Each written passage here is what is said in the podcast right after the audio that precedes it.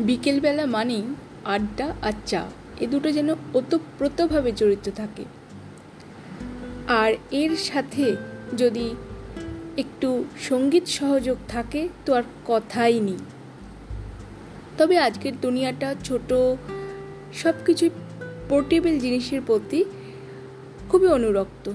যত ছোট হবে, যত সহজে বহনযোগ্য হবে, যেন সেই জিনিসটি তত বেশি গ্রহণযোগ্যও বটে।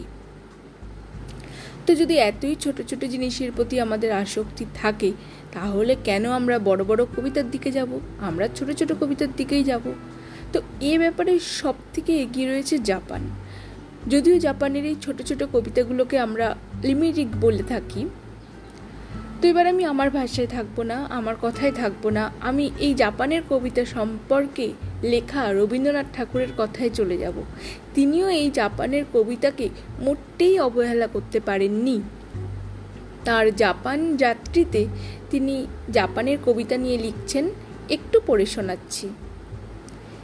এই যে নিজের প্রকাশকে অত্যন্ত সংক্ষিপ্ত করতে থাকা, এ ওদের কবিতাতেও দেখা যায়। তিন লাইনের কাব্যজগতের আর কোথাও নেই। এই তিন লাইনই ওদের কবি, পাঠক উভয়ের পক্ষেই যথেষ্ট। সেই জন্যই এখানে এসে অবধি রাস্তায় কেউ গান গাচ্ছে এ আমি শুনিনি। এদের হৃদয়ে ঝর্নার জলের মতো শব্দ করে না, সরোবরের জলের মতো স্তব্ধ। এ পর্যন্ত ওদের যত কবিতা শুনেছি, সবগুলোই হচ্ছে ছবি দেখার কবিতা। গান গাওয়ার কবিতা নয়।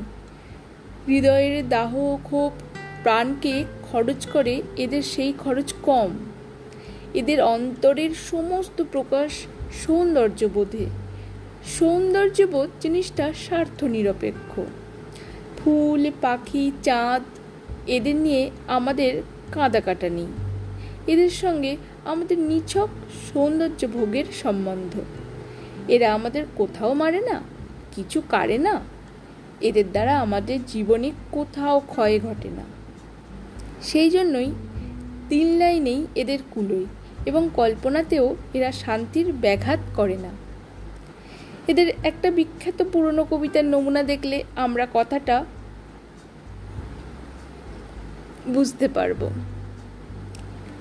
পুরনো পুকুর, ব্যাঙের লাভ জলের শব্দ। ব্যাস, আর দরকার নেই। জাপানি পাঠকের মনটা চোখে ভরা। পুরনো পুকুর, মানুষের পরিত্যক্ত, নিস্তব্ধ অন্ধকার।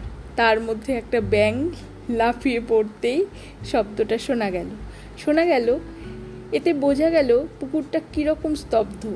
এই পুরনো পুকুরের ছবিটা কীভাবে মনের মধ্যে এঁকে নিতে হবে সেটুকু কেবল কবি ইশারা করে দিলে। তার বেশি একেবারে অনাবশ্যক। যাই হোক এই কবিতার মধ্যে কেবল যে বাক সংযম তা নয়, এর মধ্যে ভাবেরও সংযম। এ ভাবের সংযমকে হৃদয়ের চাঞ্চল্য কোথাও ক্ষুব্ধ করছে না। আমাদের মনে হয়, এইটিতে জাপানের একটা গভীর পরিচয় আছে।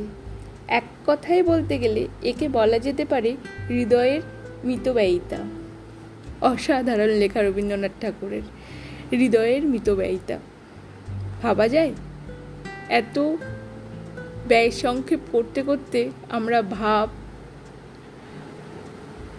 কথা, শব্দ, বাক্য সব কিছুকেই সংক্ষেপ করে ফেলেছি। তো আজকের আড্ডা এই পর্যন্তই। ভালো থাকুন, সবাই সঙ্গে থাকুন এবং শুনতে থাকুন।